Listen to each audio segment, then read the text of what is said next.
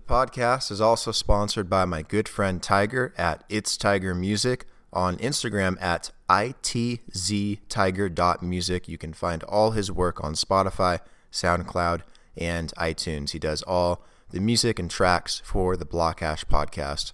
Go check him out.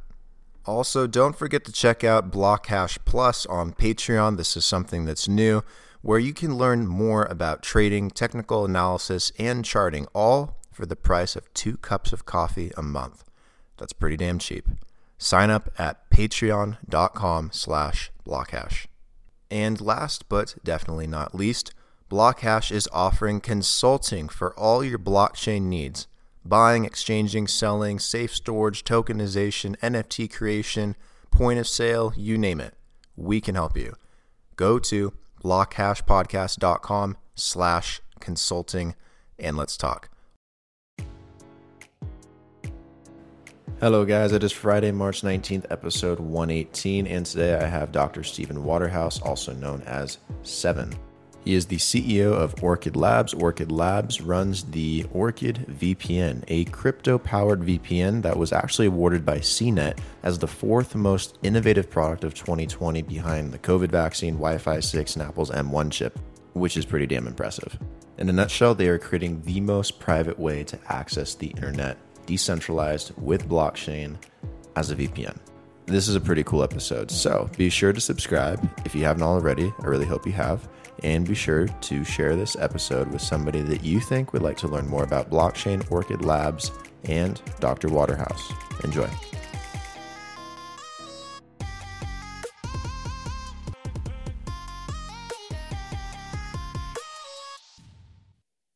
Okay, recording started. So is it Steven or Seven or is it both? Is that a nickname? Because I keep hearing both and I'm like, is that supposed to be a typo? Is that like a Well, I've, nickname? I've, I've never heard the um, rather exciting pronunciation Seven. Um, that's actually kind of cool, but it's just seven, right? The number. Um, okay. but yeah, full name is Stephen Waterhouse, um, but uh, I go by Seven as a nickname. What where did uh seven come along? Who gave you that? Uh, actually, it was one of my co-founders at Orchid, uh, Brian Fox. Um, Yeah. and it's just Stephen No T. Oh, interesting. I thought maybe you maybe you showed up with like seven coffees one day and they're like, okay, seven. No, it's more subtle than that, but but Nice. it's very easy, very easy to figure out. Cool, cool. Um, makes a very makes yeah. a very short email addresses.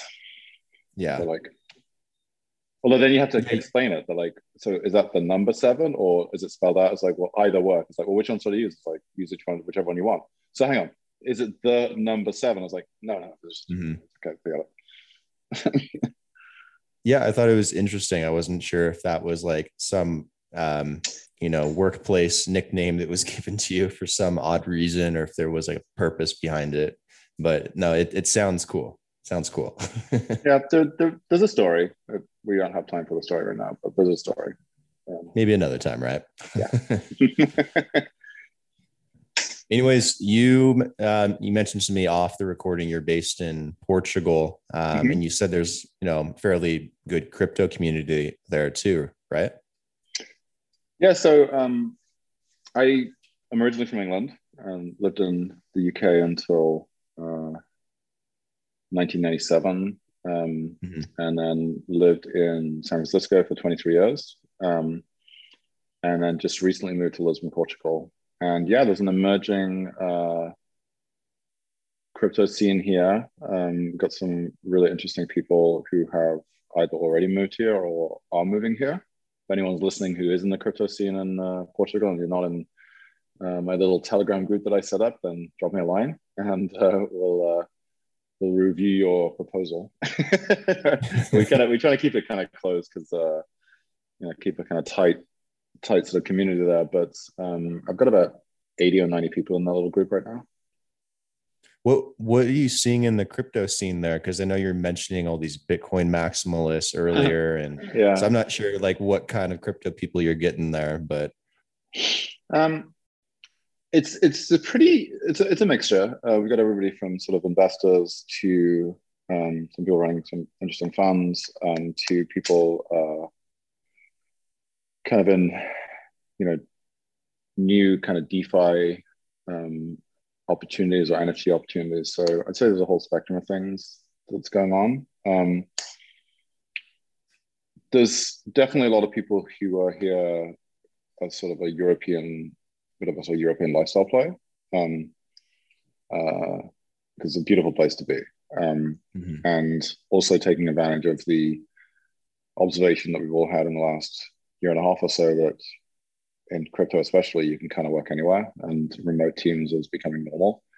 Um, what I'm interested in in looking at looking for and potentially uh, investing in and supporting is more of a local um, ecosystem uh, of companies headquartered here, started here, like running here. You know, not just the lifestyle play, which I, I am mm-hmm. of course a uh, an example of a you know CEO and running Orchid, which is now um, started in San Francisco, but now it's like uh, an international company. Um, and so I'm interested in seeing whether or not uh, you know kind of a, a, little cluster could emerge here from people who are you know like-minded individuals looking to do things. And we're starting to see a few deals. Um, I'm working with a couple of local funds that uh, are seeing things. Yeah, nice. Why why a transplant from San Francisco to where you are now in Portugal? Is it just better to do you know business there as a crypto company, or do you just like Portugal, or is the community um, growing there? Well, I mean, so uh, well, it's it's not straightforward because I'm running a company which is uh, based with a lot of people on the west coast of the US. So uh, yeah, I'm I'm living GMT and PST um, every day. As you know, th- think it's like 16. I think think like 60 nowadays. Um, so um, it's not straightforward, but um, there's a number of reasons. Uh, a lot, of, a lot of very personal reasons. Um, my as, a, as I'm from the UK, and my, my family, uh, a lot of my family is, is still there, and um, wanted to have the chance to spend more time more easily with my parents and also uh, my nephews um, who were growing up and um, I'd always also wanted my kids to have not just an international upbringing where you travel a lot, but an international upbringing where you actually live other places. And so this was uh, the choice really came down to a couple of places, but this one had a lot of similarities with uh, San Francisco kind of West Coast lifestyle in terms of mm-hmm. um, surfing and kite surfing, which are two of my favorite sports. Um, nice. And uh, but then, you know, very very good international airport right in the city center, um, and um, you know, just then that, that kind of European culture history thing. And interestingly, for, for where you are, it's, it's actually it's actually closer to South America than the west coast of the US is. Um, and I'm a big fan, a big fan of uh, you know exploring South America. So strangely, by moving further east, I've been become closer to the west. So strange, strange twist. It's kind of the way the way that South America is shaped. Yeah, man. If you want to, you know, explore South America, come down to Colombia. It's uh, mm-hmm. blockchain's getting pretty big here. A lot of people love it. It's growing fast. Yeah, um, I actually have a friend who moved there many, many years ago. Yeah, I, so, have, a, I have a bunch of uh, crypto stories in, in Latin America that I, would be happy to share with you sometime. But it's mm-hmm. an interesting place. A lot, a lot of people love it down here. It's a good testing ground for you know a lot of these projects, and I see a mm-hmm. lot of them coming out here, especially Bogota and in mm-hmm. Medellin now. So yeah, man, let me know anytime. Would love to host you down here. Maybe we could do a live episode. I'm down. Yeah, I, I the the um, I spent quite a bit of time in Central America in Costa Rica um, surfing, mm-hmm. and then a couple of years ago spent um, two weeks in uh, Jericoacoara, which is the north coast of, um, of Brazil, which is kind of like mecca for kite surfing. You just got miles and miles of like um, untracked beaches, and um, I'm kind of you know there's a, there's a lot of cliches about the sort of kite surfer guy from San Francisco. I've I grew up racing um, really fast uh, sailboats and then switched to windsurfing where I raced windsurfers and then also took up surfing and then kind of came into kiting as a way to get better waves. Um, so mm-hmm. my kiting is sort of on the more extreme end of um, the spectrum than less the uh, less the sort of acrobatic um, kind of uh, you know, skateboarding imitation that, that I see a lot of the guys do. Anyway, Um, no, yeah. no, no, sh- no shade thrown on anybody here, but but yeah, that kind of. I feel like I've uh, I got a slightly different style. You sound like a sports guy. Like you enjoy being active. I do, and actually, I was telling a story to somebody the other day. They were sort of asking me, you know, kind of in my early fifties now, and asking me like, you know, my career or my career choices, and I try to explain that actually, a lot of the choices in my career were based around lifestyle decisions. Um, mm-hmm. uh, I, I, started doing a PhD um, when I was at Cambridge um, because I wanted to. I was I was already on the rowing team at Cambridge um, in the boat race, and I wanted to have another try out to get in the top crew, and also uh, do national trials. And Olympics were coming up, so I signed up for a PhD, which gave me you know four more years of optionality. And then um, my initial choice to move out to the west coast of the US um, was partly inspired by just wanting to be driving distance from amazing snowboarding, which I've fallen in love with. Um, so I don't know if uh, I don't know if these are great choices as to how you should plan your life. But um, when my son tells me he wants to be, you know, in the NBA, I'm like, sure, of course, let's just do it. So in the meantime, just keep studying because you never know. But if you want to make any mm-hmm. decisions based around basketball, let me know because like I've done the same for different reasons. Different. I mean, I don't blame him. I grew up wanting to be the star quarterback for the Dallas Cowboys. Obviously, yeah. that didn't quite pan out, but you know, you got to shoot for something, right? Yeah, it's man. Life, life was meant to be meant to have some fun and do some interesting things, right? Absolutely.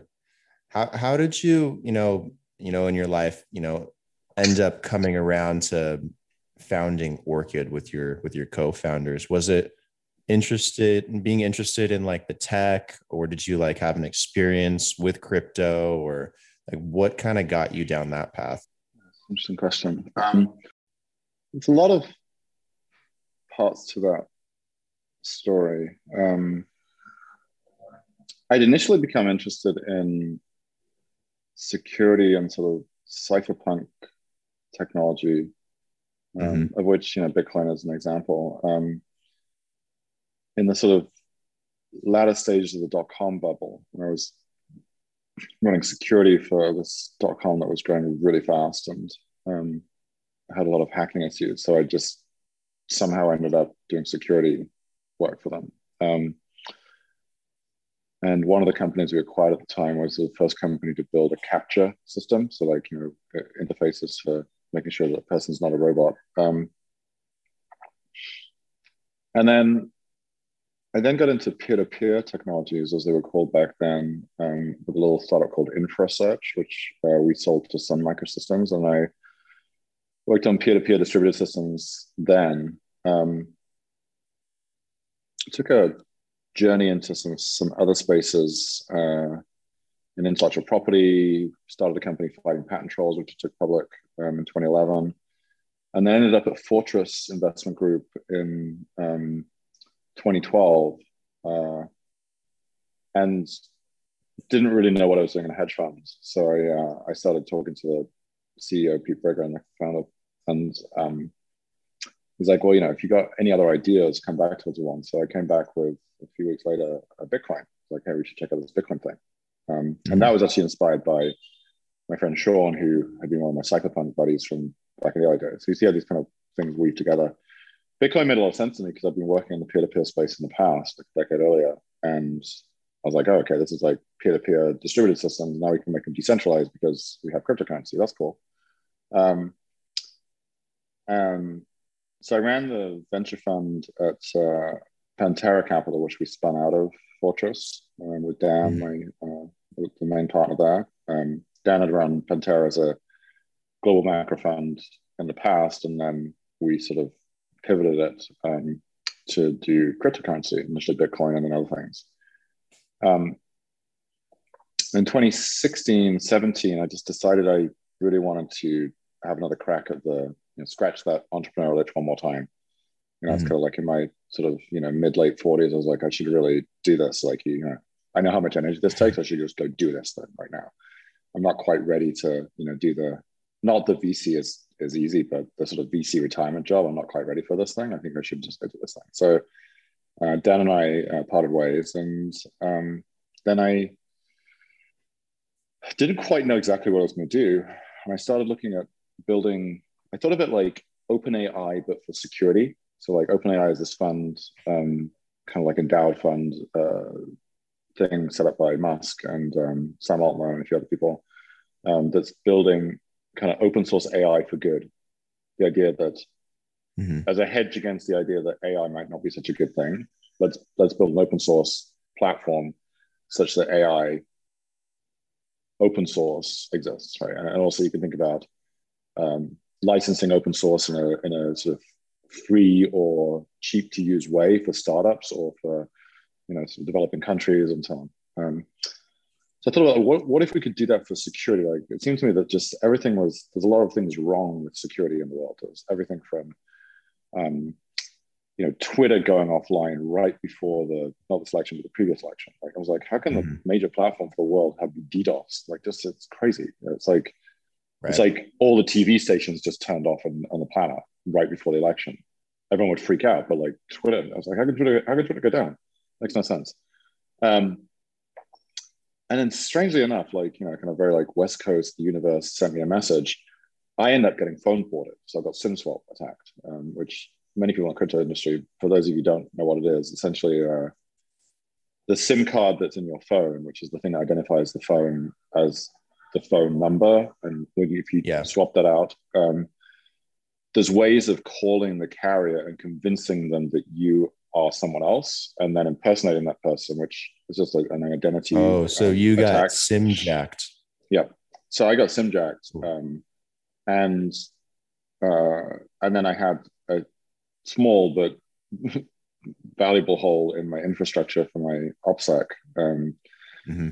which I'd stupidly opened to do some administration and then didn't close. I'm not going to say exactly what it was, but just rest assured that my security is even better now. Um, so anyway, they kind of tunneled through into a bunch of things, and the next thing I know, like they're reading my emails or my American Express or my bank accounts and everything. They did not get into any crypto, um, thankfully, uh, or do anything of any real damage other than be annoying. But um, after kicking this stuff out, I started thinking, well, and then the irony was trying to authenticate with Verizon that I was who I was was harder for me than it was for people who'd gone in the, the you know the front, the front door and claimed to me. So suddenly they're like, oh well, now we need to know who you are. You need to sign a notarized thing at the police and the police report. I'm just like, these guys just mm-hmm. jacked my stuff, and like now I have to prove like, how come you're not liable? Um, so I started thinking through this issue as to like, what is the what is going on here, and it led me down to a couple of different um, followed different couple of rabbit holes. One is one idea was, well, what if we built a very secure? I mean, you know, anyone wants to go build one of these things, let me know. Like, um, I'm also a venture partner at uh, Fabric Ventures in London, and so we're investing in lots of deals. So pick up an idea and run with it if I have one, um, and, and, message me. Mm-hmm. So one idea was, what if you could build a really private cell phone carrier, like an MVNO, if you know what that is, like a mobile virtual network operator, but mm-hmm. um, privacy is the focus. So you know you, you you have to think through things like well how do you do that? How do you how do you control um, privacy on the numbers? And then i started thinking well you're going to always want to have like vpns built in. So that makes make sense. That was the first idea i started thinking about vpns then the second idea i had was well what if you built a um, uh, you know kind of like a very private isp and what if you looked at doing that with fiber to the home maybe in rural areas in different parts of the world? Less city mm-hmm. areas initially then I started thinking about how you could do this with a kind of incentive ownership structure like a token. And I spent some time talking to my friend Olaf from Polychain about the idea of tokens and understanding what was happening there. They were actually one of, our la- one of the last investments that I was part of at uh, Pantera um, into Polychain, which is a, really the first fund that really focused exclusively on tokens. Um, and then all of a sudden just this idea of like focusing on vpns came up. And so i was like well just forget about all the other things carriers isps we should just focus on vpn technology. And so i looked really deeply at the vpn industry which i never looked at before. And i was like hang on a second these guys these those companies that sell the data mm-hmm. the vpn companies that aggregate the data and then sell they call it like an aggregated anonymized version. And i was like well there's no such thing as aggregated anonymized. If you look for you know guys who are like you know, men almost two meters tall from England with like, you know, San Francisco background who live in Lisbon, Portugal, there's one person that's me, right? unless there's mm-hmm. someone else. Give me a call if you are. And so, and you know, the anonymized data, the aggregate data is only as good as the, the slices that you get or the searches you get. So, um, that just seems really wrong to me. And then I also realized that there isn't really a um, there isn't really a leader in this space, which I thought was very interesting. That it was such a fragmented industry, and so I um, started looking at how to build like a sort of a tokenized, incentivized uh, architecture for VPNs, and that led to looking at things like um, Tor, which was you know the open source um, platform, onion routing, mm-hmm. and looking at what people have done with incentivized Tor and the research that had gone into that space. And I realized that there was a fundamental belief system amongst the Tor community was that incentivizations are bad, um, and that you should do things, you should host Tor servers because you believe that that's good for the world. And I agree. I think I think that's a very good way to approach things. But I also think we also came to the conclusion that there potentially could be a broader class of things that you could do.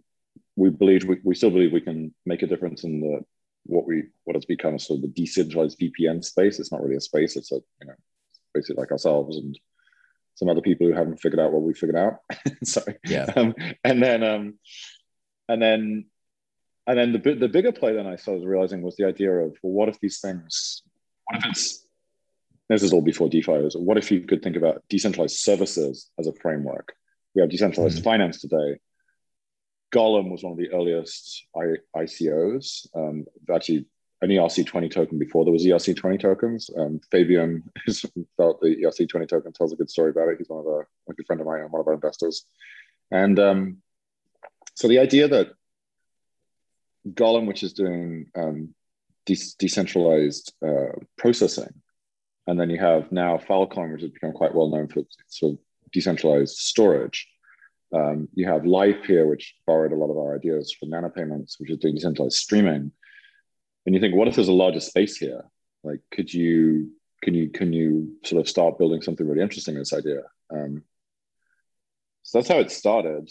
Uh, I was very lucky to meet um, Brian Fox, um, uh, who's who's still part of the team um, very actively, and then, uh, then especially Jay uh, Freeman, who's um, you know, my, my closest uh, business partner on the co-founder side um, and CTO of the company. He really he's the leader on the on the technical side of, of what we do, and um, and then also Gustav uh, Simonsson, who who was involved with us closely for the first couple of years, and uh, is still you know still still somewhat involved. Um, and he had worked on uh, Ethereum core security and being part of some of the early issues of DAO and so on.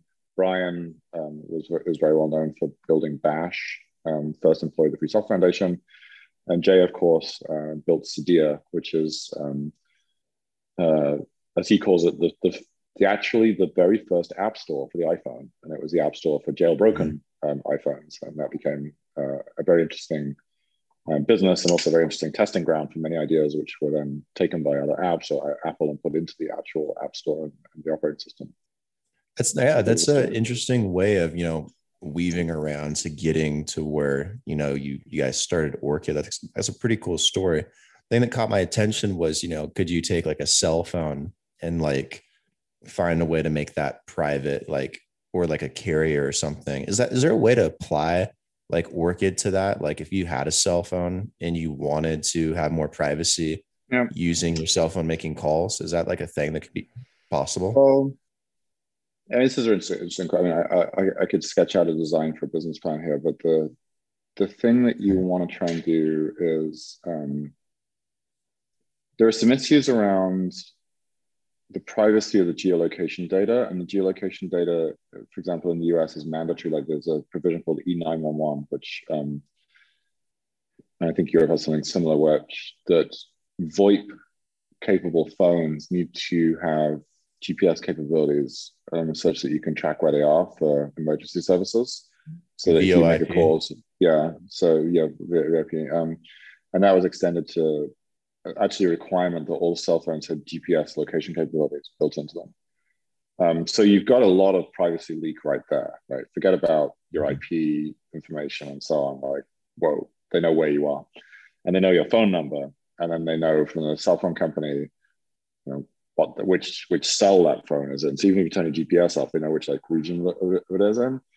Mm-hmm. Um, and then you tie that to uh, you know, kind of the, the web data that you've got and the payment information. And suddenly I know who you are, what you're doing, what you're spending, and everything. So yeah, the phones leak a ton of data all the time. Um, VPNs are helpful from the perspective of hiding the information from the cell phone provider, who you may or may not trust. Um, and also, and I always say to people, if, if, there's one place you can use the VPN, it's when you're on a public Wi-Fi, on a Wi-Fi at an Airbnb, or it's a hotel Wi-Fi. If you don't have coverage on your cell phone provider, and I, I trust my cell phone provider more than I would trust any open Wi-Fi network. I, I, mm-hmm. it just it just like makes sense, right? Um, then definitely use your your your VPN there. As far as the privacy of the calls, well, the cell phone company is always going to know who you called because they're connecting your calls.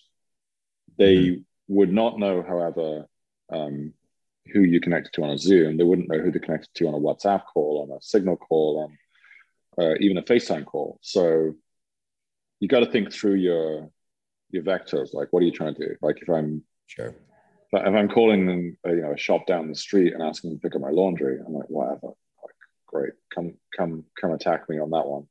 Um, but if I'm making a, you know, a very important call that needs to be very private, um, then I'm probably going to think through different ways to make that call than just using my cell phone in, in a normal way yeah, there's got to be like a company at some point that comes out with like a cell phone or that's a carrier that doesn't attach your like your info and identity to that number.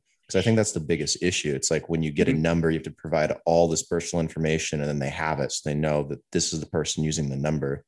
So it makes it more, well, more difficult. So if, if you've, uh, uh, I don't know if you've ever been, not many, not many people from uh, not people from the West, never mind people from the United States have ever been, but I've been to Russia a number of times fundraising for mm-hmm. Pantera back in the day. Back when it was not seen know super sketchy to raise money from Russia, there was a period of time when it was like, yeah, you know, Russia's fine, whatever. And then it got a little bit stranger. Um, fascinating. I mean, fascinating country if you ever get a chance to visit, uh, especially Moscow. Um, just wow. But um, when you land, if you want to get a local SIM card, which often I would do because you know you get better data and so on, you need to present your passport in order to get that SIM card. So they actually mm-hmm. do KYC on just buying a SIM card. Um,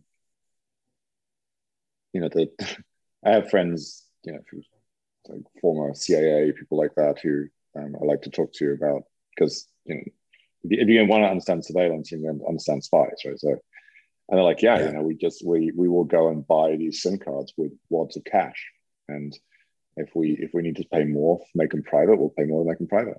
And yeah, so in answer to your question, there there are ways to get um, SIM cards today that do not identify you it's yeah, it's a little bit easier here in Latin America because I can order like a Rappi, like someone to deliver like a SIM mm-hmm. card to me for like five bucks, and then I can mm-hmm. pop it into an unlocked phone that isn't like associated with like my yep. name, and like boom, like that's that's pretty easy. So I mean, th- there's some ways to do it, I guess. It's I, like any, I don't even like any, I don't even like use the carrier too. I just yeah. use like Wi-Fi. Sure, it's like anything with um, anything with privacy, um, the there's always a trade-off between, and this is security too. There's a trade-off between security, privacy, um, security and privacy, and convenience, right? So mm-hmm. there's some people even now who will, will say, "Hey, you know, you really should use two-factor authentication and a password manager." They're like, "Yeah, but it's so annoying." I'm like, "Yeah, I know. Imagine how annoying it's going to be when someone cracked your password and drained your bank account of money. That's going to be really mm-hmm. annoying."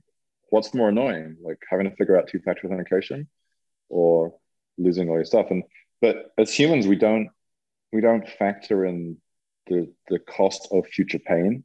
we, and, and we often think, oh, this is paranoia, and it's not so like there's some huge breach, which has been mm-hmm. so many of. Really, I mean, there are people out there who've lost and subsequently recovered um, upwards of almost hundreds, of, I believe, hundreds of millions of crypto through SIM swapping and other techniques like this. Um, yeah. You know, the identity theft, you know, phishing attacks, like clicking on a sketchy link, you know, there's basic stuff like check the URL of what you're looking at, look at the emails, check to see where the email address um, matches. We have had uh, at Orchid, at Orchid also, we've had people from different um, uh, exchanges globally reach out, pretend to be from some exchange that we would we would know. And luckily, I've from being sort of in the space for quite a while, I, I know a lot of the people these exchanges, and I'll just forward the email to them and say, "This doesn't look like you," and they go, "Oh yeah, look, actually." The I in that uh, in the name of that company, the the crypto exchange, is is not an eye. It's like a one, but it's in this weird font, so it looks like an yeah. I. And you're like, God, that's like actually getting good. And they're like, yeah, this actually looks like a, and this person is someone we know inside the company. So they managed to figure that out. Um, and what are they trying to do? What they're trying to do is then set it up, have you sign a contract and so on, and then give you a deposit address for some funds. And then boom, that's gone, sucked out, disappeared. Uh, so there's a whole sophisticated world of people uh, trying mm-hmm. to get your stuff, and you exactly. Gotta, you got to think about it. So to answer kind of your question in general is like, Orchid is not a panacea that's going to solve all these problems for you. We're, we're a we're a, we're a component in what you know, an engineering calls like the complete breakfast, right? It's like it's a toolkit. Mm-hmm. Um, what's interesting about us as a company is that um, we've become fortunate enough in way the way we've designed the company that we get to focus essentially exclusively on building privacy technology. Um, we're not building privacy technology, no no shade thrown on anybody else here from the, the other, other companies in space, but there are some companies that are building privacy tools or putting privacy in or selling privacy as sort of the selling point of their company. Um, but meanwhile, they've got a real business model that's something completely different. Maybe it's an ad serving business model. Um, in the case of Apple, you know, they're selling hardware, but meanwhile, if you go to Berlin, there's like a huge banner, like massive billboard uh, near Alexanderplatz, which has like Apple is privacy and it has a picture of a black iPhone. Mm-hmm. And you're like, yeah, Apple is privacy, but you know, the M1 chip and, and the new uh, Mac OS is sending information about every application you open. It's privacy, but I have to trust you, right? Um, I think that there's a couple of articles I've written recently about decentralization, and, we we call it. We had a kind of a sort of slightly strange title. It's like decentralization is the new encryption, which we're not mm-hmm. trying to say like decentralization is encryption. What, what we're saying is is that as we struggle to make encryption and especially end-to-end encryption become um, an important thing for people to fight for and understand why they're fighting for it. I think that, and we're already seeing this, is that the, this within privacy, the concept of decentralization is also going to be important as an increasingly uh, and, and also like an increasingly, in some sense, like poorly understood thing. Um, mm-hmm. One example is um, the number of people who come to me and and say, "Oh yeah, I don't use that WhatsApp thing anymore." I was like, "Okay, why why not?" They go, "Yeah, because it's owned by Facebook, and you know that privacy thing that made me click." I'm like, "Well, it's the same algorithm still, and nothing's actually changed, and it's it's basically fine." You know, it's like uh, you've got some issues with WhatsApp business accounts, but if you're doing it between your friends, then it's the same algorithm it was before. Nothing's changed since it was acquired. Like, oh yeah, you know, you never know with Facebook. I'm like, yeah, I agree. That's that's a reasonable concern. I was like, so what are you going to do? They go, I'm using Telegram. I'm like, okay. And they're like, well, what's wrong with that? I was like, well, have you noticed how when you join a Telegram group, you can see the messages from before? They're like, yeah, yeah, that's that's cool. I was like, you know why? And they go, why? Because the messages are stored on the server. I'm like, oh, but that's good, right? I'm like, no, that's not good. Then WhatsApp, it's end to end. There's no messages stored on the server. The mm-hmm. only messages are stored on your devices. I'm like, oh, what? So WhatsApp's better? I was like, well, you know, this is the problem. It's like you have a you have this issue of privacy theater and security theater that people are playing all the time. Um, and then they're like, well, which one should I use? And I was like, well, you should decide based on what you're doing which one you should use. And do you have a favorite? Yeah. Do you have a favorite messaging app? Because I know that's a huge topic out there. Like everyone's yeah. like trying to debate and figure out like which one's better. Is it Signal? Is it WhatsApp? Is it Telegram? Yeah. Um, well, interestingly, so so Moxie from Signal, and I'd, I'd love to get a response on this because it's, it's, something I'm very intrigued by. Um, is yeah. uh, is has often said that he doesn't believe that you can build decentralized messaging platforms. Um, mm-hmm. And I, I think that has yet to be proven out as a sort of a, an absolute truth, like a, negative truth, that you cannot do that. Um, I think it'd be interesting, and there are some attempts, interesting to try hard at doing that, maybe a federated approach and so on, because one of the challenges we have is, you know, I have a lot of respect for Signal and what's happened there and, and what's been done, and, and, WhatsApp is based on the Signal algorithm, um, the Signal implementation. It's it's it's um, I believe has some modifications that I'm not fully familiar with. I'm not. I'm having said this, I'm not a total expert on messaging technology. So, mm-hmm. um, the the interesting thing is that um, if you're end to end encrypted, which is what you want, that's Signal, that's WhatsApp, then uh, you you also have the issue of well, what if somebody decides that they want to essentially deplatform you, right? Well, they could mm-hmm. deplatform you. They could also deplatform the entire platform. And this is a, a, thought experiment that I that I would run in my head actually before we started Orchid. Um, was thinking through well, how do you how do you protect yourself in a future world where um, some you know poorly chosen dictator um, in, a, in what was once a free country um, decides to censor the messaging frameworks, and that censorship causes like a WhatsApp or a Signal or a Facebook Messenger to either put in backdoors to their system or be turned off. Mm-hmm. Um, how do you make that choice as somebody who's running those systems? What if you could be like Ethereum and not be turned off?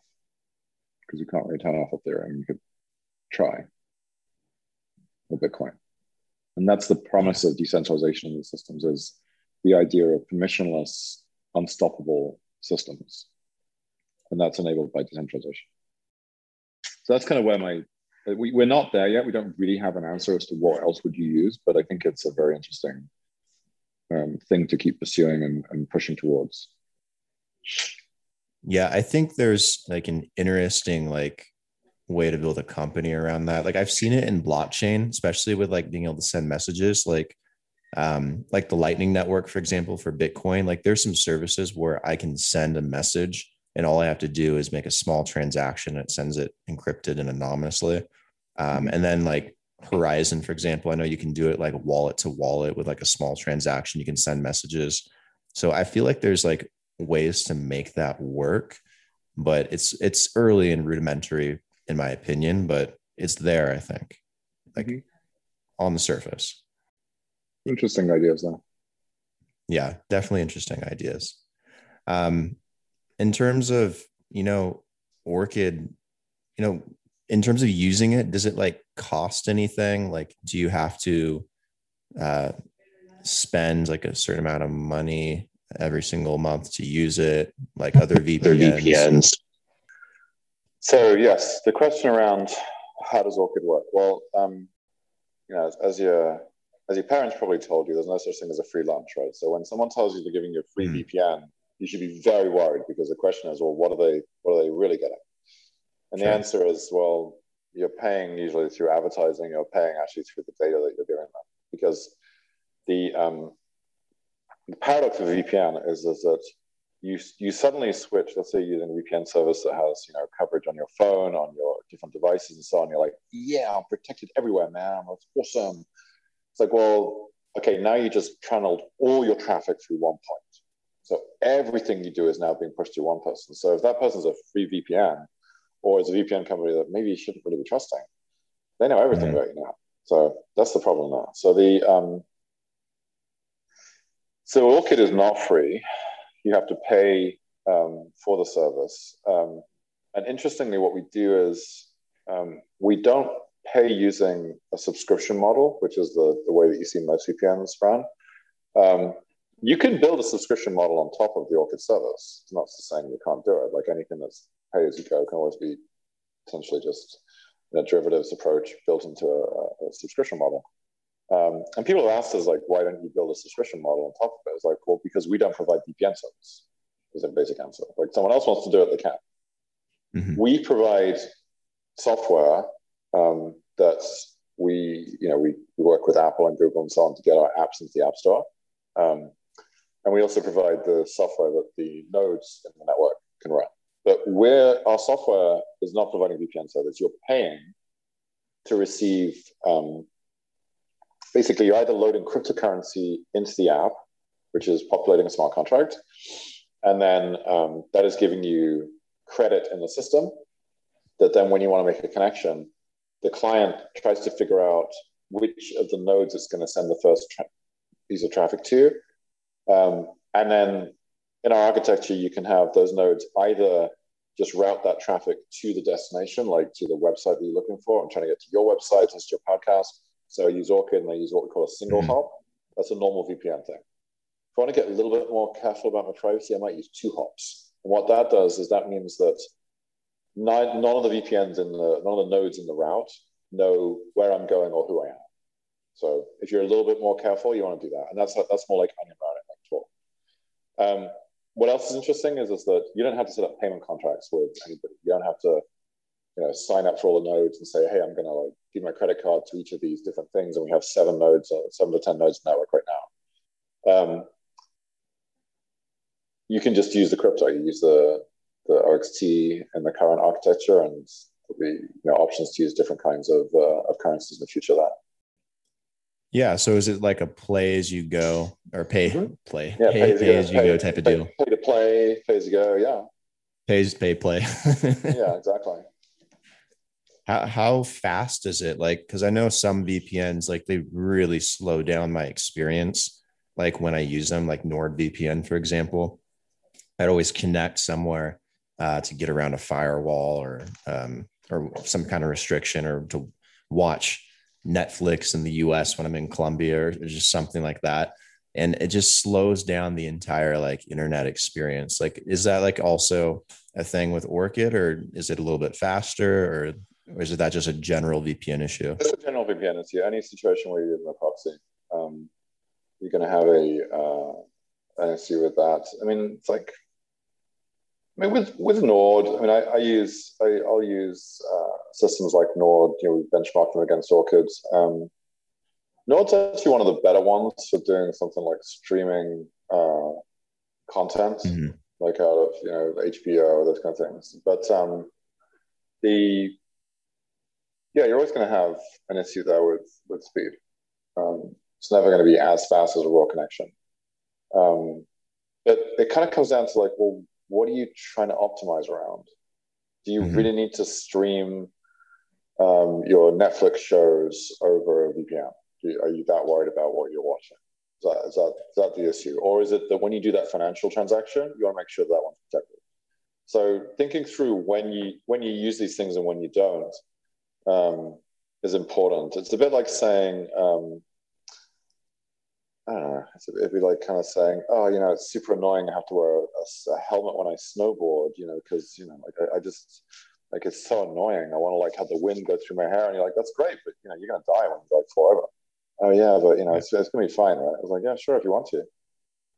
I mean, there's always yeah, for me, it's always it's always been like an access issue because like yeah. certain accounts I have in the US, like if I have ESPN Plus or whatever crap they have now, or Netflix or something like that. Sometimes they'll say that I can't access my account because I'm not in the States, which is like bullshit, but like because they should already know who I am. But so like I'll I'll use a VPN to like work around that so I can use my subscriptions rather than having to resubscribe and get an account in Colombia. Yeah, so what you're dealing with there, there's a couple of different use cases for for VPNs um, that people look for. Um, one is the idea of um, what you're doing there is geolocation. So you're, you're trying mm-hmm. to geoport your, your, your identity to a different part of the world. Uh, another example would be mm-hmm. trading on Binance. Like you have the opposite situation. If you if you look like you're in the US, they're not going to let you trade, even if you have Binance right. account. You want you want to be not in the US. So um, you'll find that today's VPN companies have a whole bunch of things where you can like almost you can go down to like, oh, I want to be exactly in this city in Bangladesh because I've got a server there. I want to. I question whether or not we need that level of fine line, fine granularity. Um, and mm-hmm. the current Orchid system doesn't really have the concept of geolocation, but um, there are ways to architect that using uh, our curator design and we think we think there are approaches there where we could sort of mimic that kind of thing, but it's going to be a much coarser representation of, ge- of geolocation versus the fine grain level that we have with um, regular VPNs. There are other reasons to use VPNs, like just being more private. Um, mm-hmm. And we think that's a very good use case for Orchid. Um, but yeah, a, lot of the time you want to demonstrate using a VPN or, or pretend that you either either you are somewhere, like if you want to watch shows in the US, you want to sh- pretend that you are in the US, or you want to pretend that you're not somewhere. So if you're going to go trade Binance, you want to pretend that you're not in the US, but in fact you are. Or if you're in China and you want to like see the actual internet, you want to pretend that you're not in China. Doesn't really matter which country you end up in, as long as it's not a country that's also got restrictions. But you want to make sure that uh, I'm just not in China, and anywhere else is fine. Right. Yeah, the geolocation, you know, being able to change where your IP shows up, it, it's kind of helpful, especially depending on your situation. Is that something that you guys want to put into Orchid maybe at some point, or is it just not the focus? It's um, it's it's it's something we've we've thought about. Um, I think that I mean the, the, bigger question is where does the community want to take this? Because that's that's where mm-hmm. it's, a, it's, a, community effort, and um, we are you know interested in partnering with people, of course, and, and just seeing where this thing can be taken. Um, a lot of the stuff we've worked on since we've launched, uh, we've only been you know it's only just over a year old in terms of actually being in the wild. Um, we've been working a lot on speed, um, again with the community, and then more recently on um, payment issues related to Ethereum gas costs. So that's been a major focus for our work. Um, mm-hmm. As as we as we potentially get hopefully more adoption, having fixed a couple of those, those particular issues um, pretty well, um, then I think we will be um, pretty well poised to then think through some of the other issues and, and have a go at kind of competing on a meta level with these other VPN companies. Yeah, how how is adoption for you guys, like your user base? Because I saw you guys won a, an award. You guys got like fourth in like innovative product of 2020 with like CNET or something like that. So I imagine your user base has grown quite a bit since then. Um, yeah, it's been great. We've we've had uh, lot of um, positive reception for that. We have like mm-hmm. quite a bit of traffic to our website. Um, we don't track usage because you know we actually can't track usage. Yes, that's true. the way our system is built. Um, but we track uh, number of hits to the website, and the website doesn't have the usual sort of you know multi-party, third-party cookie tracking stuff that follow you around the internet for the rest of your life, no matter how much like you're trying to get rid of this stuff like fleas. You know? Um, so we don't have that stuff. But um, we do have uh, we have information about how much traffic we get, have information about how many downloads we get, and it's definitely been increasing and um, seems to be pretty healthy. Uh, you know, we have big goals for this stuff, but we also have quite a uh, quite a long view of things. So mm-hmm. we definitely weren't the fastest company from when we first started to getting things out in the, in the crypto space. Um, because we tried to be very careful about what we are doing and build things in a really thoughtful way. So it's um we still we still tend to be have that kind of mindset. Yeah, what what are these big goals that you guys have? Like where do you guys envision taking Orchid? Um to Mars. to Mars? that's that's a good idea too. It, I don't think there's a privacy issue on Mars. There's really nobody there all the better reason, right? Got to, got to be the first ones there uh, with the solution. Um, I think my biggest goal for Orchid is um, really figuring out ways to make it very much a community-owned initiative. Um, I think certainly what I took from DeFi summer last year and so where we are since then is is yeah, it's, it's super interesting to get incredible yield on stablecoins. Like, wow. I mean, they're, they're, building automated market makers, super respect for like Hayden at Uniswap and all the, all the things. It, it's a fascinating space, moving incredibly quickly. Like, if you're not really exposed to this stuff, you really need to dig into My two, two favorite things outside of Orchid are like understanding DeFi and seeing where it's going, and, and now NFTs. I actually used to run a gallery years ago, so I kind of have a I, I kind of say if you if you don't think if you don't understand the NFTs today, you probably don't understand art because there are piles of mm-hmm. bricks in the Tate in London, Tate Modern, that are worth millions of pounds. Piles of bricks, and you're going to tell me that this little digital thing that's super unique, made by this famous artist, is not worth a lot of money? I don't get it. So I don't I don't get how people don't get it, but they, they don't understand art. So Uh, I want to. I think that understanding how to how anything that's built today in crypto space be um, very decentralized and owned by the community, by the participants in it, by the um, by the sort of stakeholders of it, and, and not just in a way that people are always like people are always asking us, you know, when staking? Why did why can't we stake? All of. Well, currently there is there is staking in the Orchid network right now. It's done by the node providers. Um, what's happened so far is, is that there hasn't been uh, hasn't quite been like sufficient um, sufficient adoption to the point where these node providers we need to expand them significantly. And so turns out that running VPN services is pretty easy and it's like it's like highly scalable. So we have seven of the top mm-hmm. world's top VPN companies running the network for us right now, which is not just seven nodes, as many nodes run by each provider.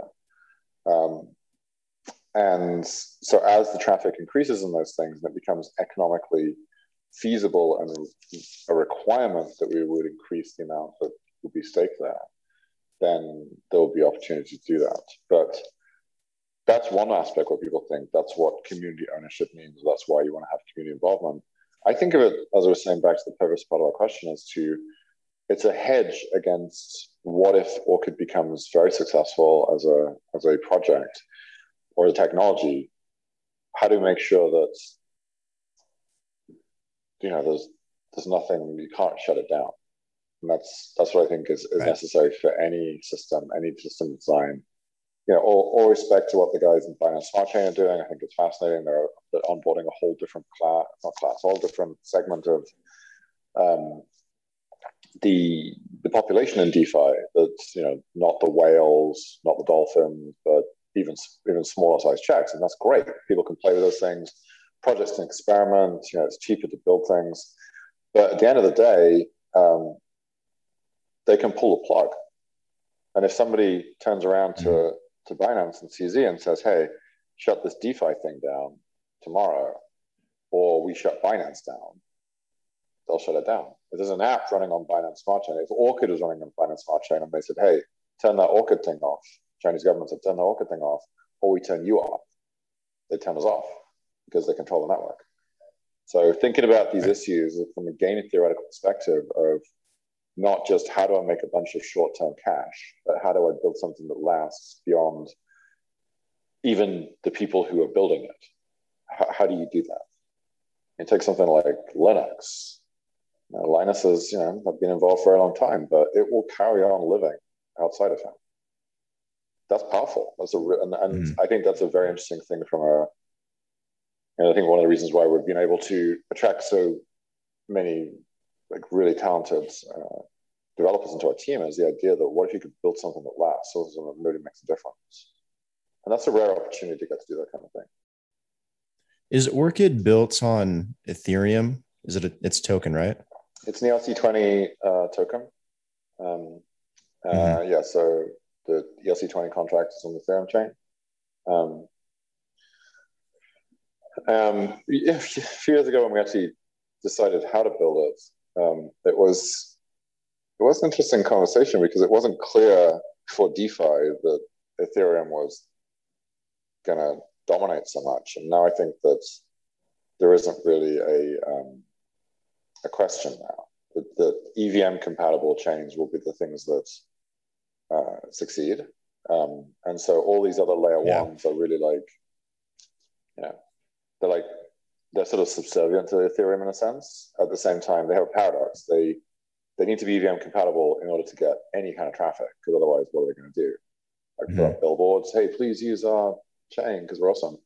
Um, they'll get traffic if they're EVM compatible, but when they're EVM compatible, they suddenly just become like a co-processor to Ethereum, like an offloading engine. And so they get right. traffic, but then they're just seen as like an, an EVM alternative. Um, there are a couple of exceptions to that. I think uh, Avalanche has an interesting um, perspective on the way they're doing things.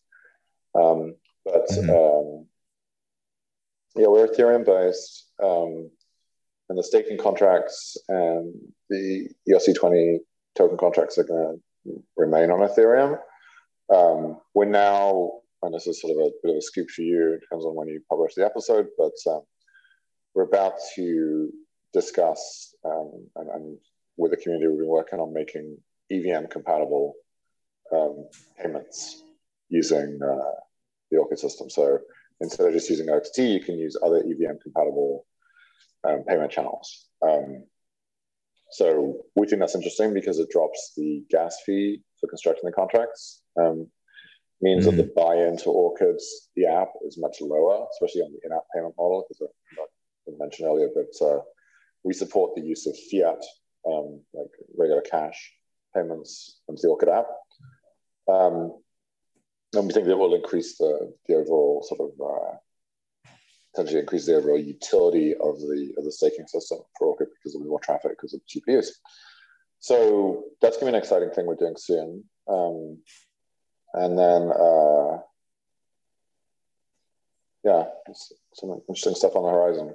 I should I should plug the uh, the conference we're about to do mm-hmm. also too, which I was I was definitely reminded to do. Yeah, I was actually just going to yeah. ask about that the digital privacy summit thing you guys have coming up. Yeah, so um, this is the uh, the brainchild of um, Amanda, who um, runs marketing for us and previously ran marketing at ConsenSys. Um, and so she was previously doing a lot of work with the Ethereal conferences, which are really my favorite conferences in the space. Um, so she came to me about a year ago, maybe a little bit more than a year ago, this idea of like, hey, what if we did a conference focused on privacy? And so Facebook has this conference called Fate or F8. It's very like, hey, it's your fate because with Facebook. And she's like, what if we had one called Private, like or private, like P R I V 8? So the conference is called Private. Mm-hmm. Um, so if you go to orchid.com slash private, P R I V 8, the number 8, um, mm-hmm. we have a thing for numbers, as you can see.